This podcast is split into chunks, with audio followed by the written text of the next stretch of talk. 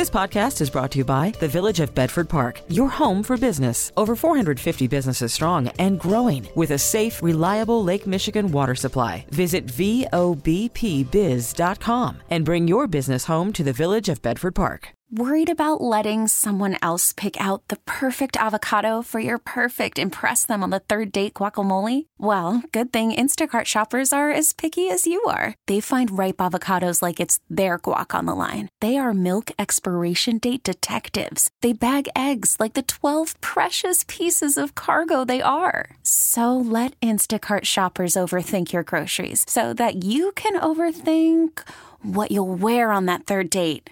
Download the Instacart app to get free delivery on your first three orders while supplies last. Minimum $10 per order, additional term supply. Now, the WBBM Noon Business Hour.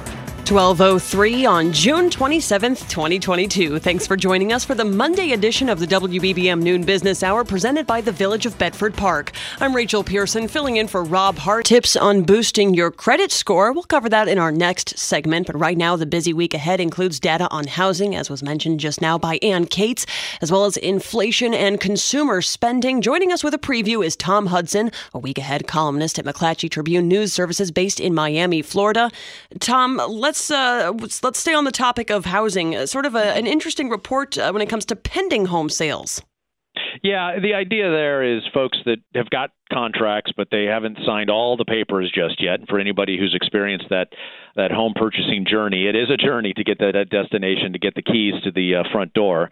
Uh, it, it's a positive sign, but not a huge market importance here. We did see mortgage rates dip a little bit in May uh, from the sharp trajectory that they took in uh, March and April. So that could be a sign that buyers who were waiting to sign on the uh, dotted line waited for that uh, little drop in uh, borrowing rates. But since then, Rachel, borrowing rates have, have shot up again over 6% now for a 30 year mortgage. Interestingly enough, too, uh, the, the supply of homes for sale has, has sort of finally started to go up. And, and I think that that might be something to consider, too. If, if there's yep. more options, maybe interest rates don't matter so much at least if it's the per- if it's that perfect home that you've been looking for it does give the buyers a little bit more leverage when they have more than one home to select from, right? Because the supply of homes for sale has been so thin for so long during this pandemic that it has been a seller's market. Maybe that's beginning to uh, to ebb just a little bit to provide a little more power toward the buyer,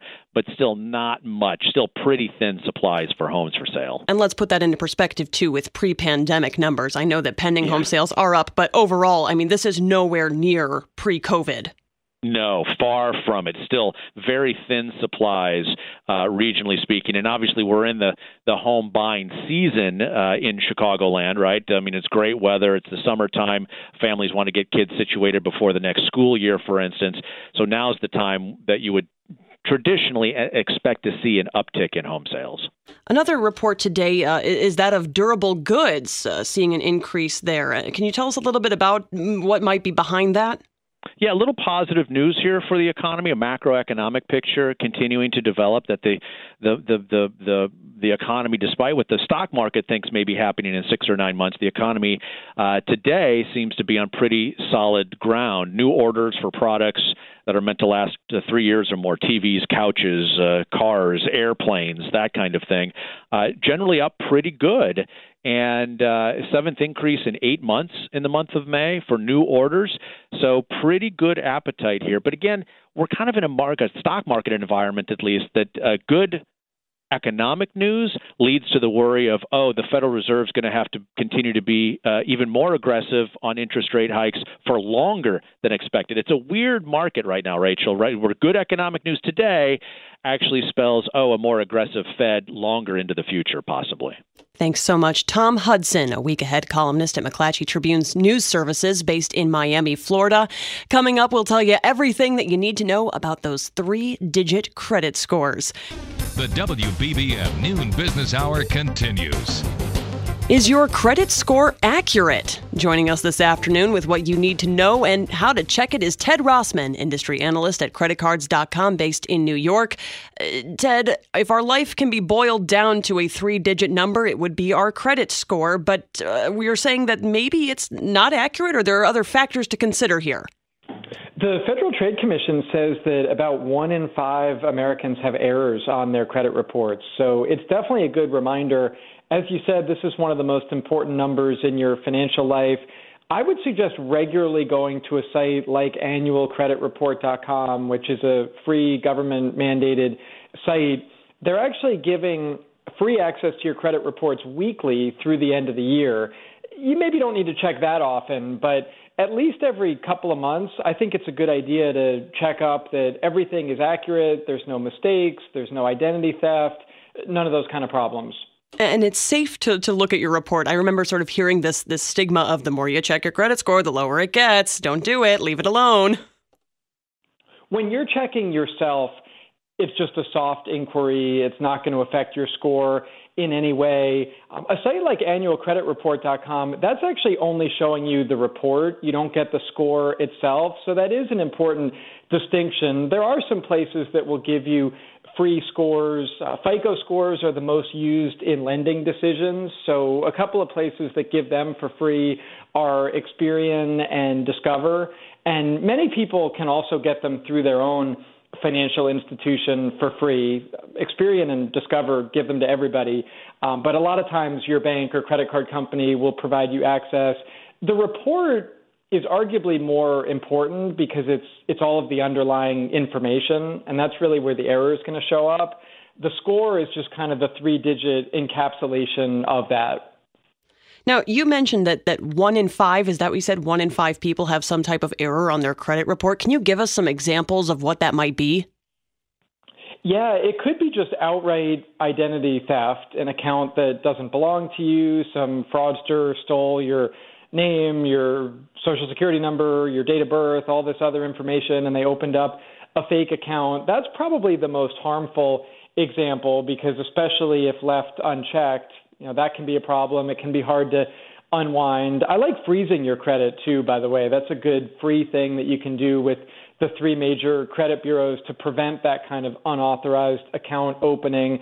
But other errors could just be simple mistakes. It could be your information got kind of garbled with somebody else's, maybe a similar name or social security number. Uh, maybe a payment that you thought was on time was mistakenly recorded as late. Um, there's all kinds of stuff that can happen. So it's good to be your own advocate and check up on this regularly. And it's good to do so with a reliable source so that you know that both you and a potential lender are looking at the same number, the same information. For sure, yeah. So Experian, Equifax, TransUnion, those are the three big credit bureaus. Um, you want to make sure that you're pulling those reports regularly from a site like annualcreditreport.com or perhaps from your bank or credit card issuer. It's always good to do this regularly, um, but if you haven't done it in a while, make a note to do it now. Definitely do it before applying for a loan or line of credit because you want some time to get any mistakes rectified. You don't want to find out when you're in the car dealer's, you know, parking lot or office, um, or when you're applying for a mortgage. You want to know as soon as possible. Thanks so much, Ted Rossman, industry analyst at creditcards.com based in New York. Information to make cash and save cash. The WBBM Noon Business Hour continues. Well, the NFL is considering Sunday ticket offers from Disney, Apple, and Amazon. Joining us with the details is Tom Layson, media analyst based in Seattle, Washington. Uh, Tom, let's be clear though, this isn't for the upcoming season because that's still going to DirecTV. This is for the, the following season, but we are still haven't heard a decision in this process. Yeah, it's exactly right, Rachel. Uh, DirecTV still has the Sunday ticket for out of market games. And word is from other media sources that this has come down now to Amazon and Apple.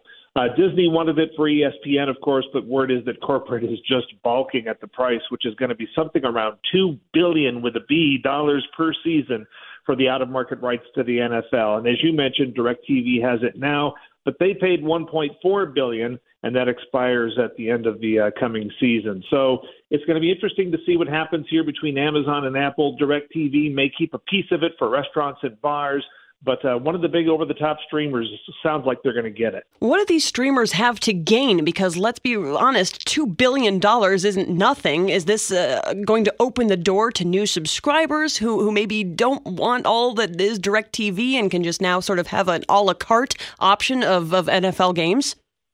Yeah, I think that's exactly. You know, it's going to be huge not having to install a dish on your house um, and change inputs to get NFL Sunday tickets. So I think there's it's one of the big things that the streamers are going to have to overcome. The reason I kind of foresee a lot of this as being sort of an intermediate intermediate technology is there's so much friction um, to basically change channels. This might help that a little bit, but yes, um, the big the big thing here for the Sunday ticket is to drive subs to either Prime or to Apple Plus. Um, that's what it's for. It comes at a severe cost at two billion dollars per season, and that leaves the big question: what's what's it going to be for consumers? How much is that going to cost? CNBC did a survey I thought was pretty interesting.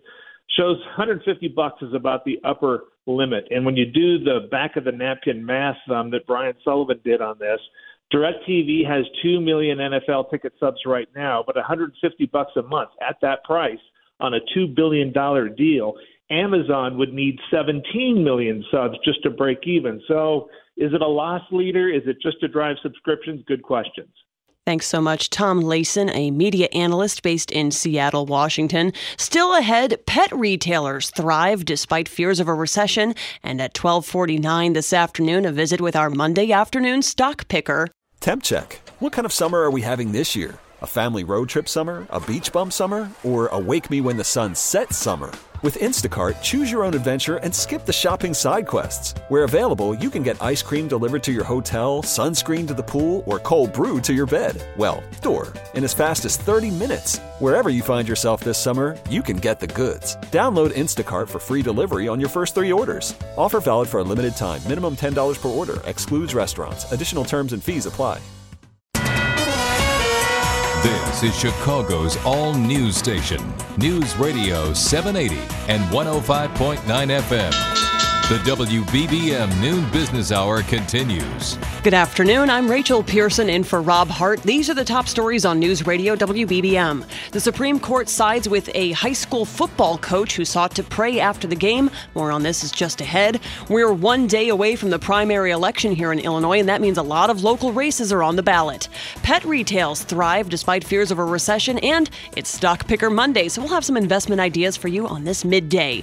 WBBM Business, the Dow down 24 points, the Nasdaq off by 57, and the S&P 500 down 7 points. AccuWeather says sunny skies, a high of 79 degrees. Temperatures fall to the low 60s tonight, then another beautiful day tomorrow, sunshine, a high of 85. The WBBM Noon Business Hour is presented by the Village of Bedford Park.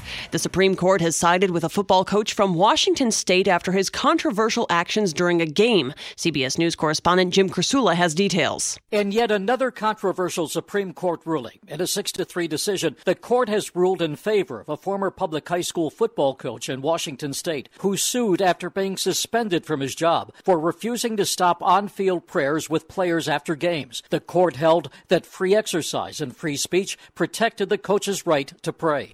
Money conversation that pays a big dividend. The WBBM Noon Business Hour continues. It's certainly uh, been a seesaw day for Wall Street as the stocks have fluctuated between uh, negative and positive territory. Joining us with the details is Jim Welsh, a macro strategist and portfolio manager of Smart Portfolios based in San Diego, California. As we work to get him on the line this afternoon, we'll take a look at Wall Street briefly as the Dow is down 30 points, the Nasdaq down 62, and the S&P 500 is down 7 points. We're now joined by Jim Welsh. Jim, can we talk about some of the factors that are at play with today's trends? Well, part of it, uh, Rachel, is just you know the market had a big move up uh, uh, Friday, and some of this is just digestion, if you will, after that uh, move up. And uh, you know we're seeing bond yields tick a little higher, which is impacting some of the big blue chip uh, growth stocks. And I want to specifically uh, discuss have stocks found a bottom, or is this a rebound from some oversold conditions? Well, it definitely is a rebound uh, from oversold conditions. You know, the S and P. Uh, I mean, most averages were in bear market territory. A lot of stocks were down closer to 30% than 20. And so the market looked at the drop in oil, the decline in Treasury yields last week, and the guess and hope is that that means the Fed won't have to follow through on the rate increases that they've penciled in. I think that is still uh, out. I think the Fed will go 75 basis points in July, for a number of different reasons. And I think in speeches, Rachel, they're going to kind of drive that point home between now and mid July.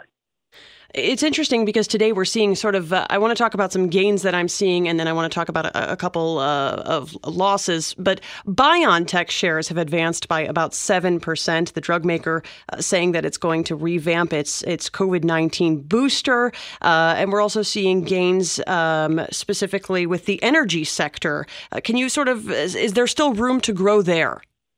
Well, I think the key on energy obviously is going to be oil prices.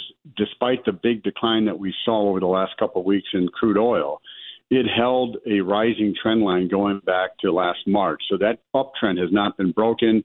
So I think the energy stocks, after getting hit about 20 to 25 percent, are getting a bounce and will probably bounce a little bit more.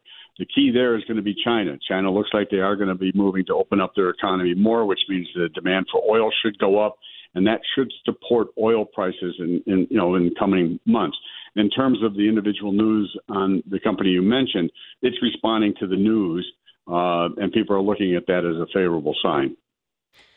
In these kinds of bear market rallies, is it about getting a little too oversold, a little too negative, uh, or is it about really sustaining the rally? Yeah, no, it's it's a combination. I mean, obviously, what happens in a bear market you keep hitting lower lows, lower highs, and when you stretch the rubber band too far to the downside, you get snapback rallies. When the you know the bleakness of uh, the news gets a little less dark, and I think that's really what we we've seen. Uh, I think for a major sustained trend, we're going to need to see a shift in monetary policy uh, to to really provide investors a clear signal. In the meantime, the economy is going to show more signs of slowing, and as I said, I think the Fed is going to continue to talk tough in terms of uh, you know what they're going to do to bring inflation down. You mentioned a shift in monetary policy. Can you elaborate on what that might look like? That would move, well, at this point in time, instead of going 75 basis points in July, maybe they go 50. Instead of 75 or 50 in September, they go 25. So, in other words, a lessening in the magnitude of rate increases. There's no doubt the Fed is going to have to continue to raise fur- rates further in coming months.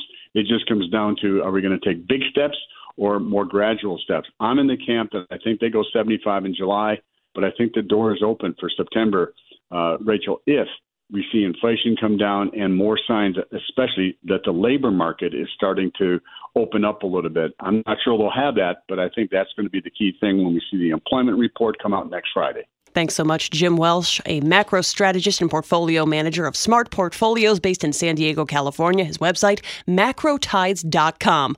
Up next, the pet space is defying a slowdown for retailers. The best daily deal in Chicago, the WBBM Noon Business Hour. Well, during the pandemic, more and more people got pets, and that means that many companies took advantage and cashed in. Some analysts are even calling the industry defensive.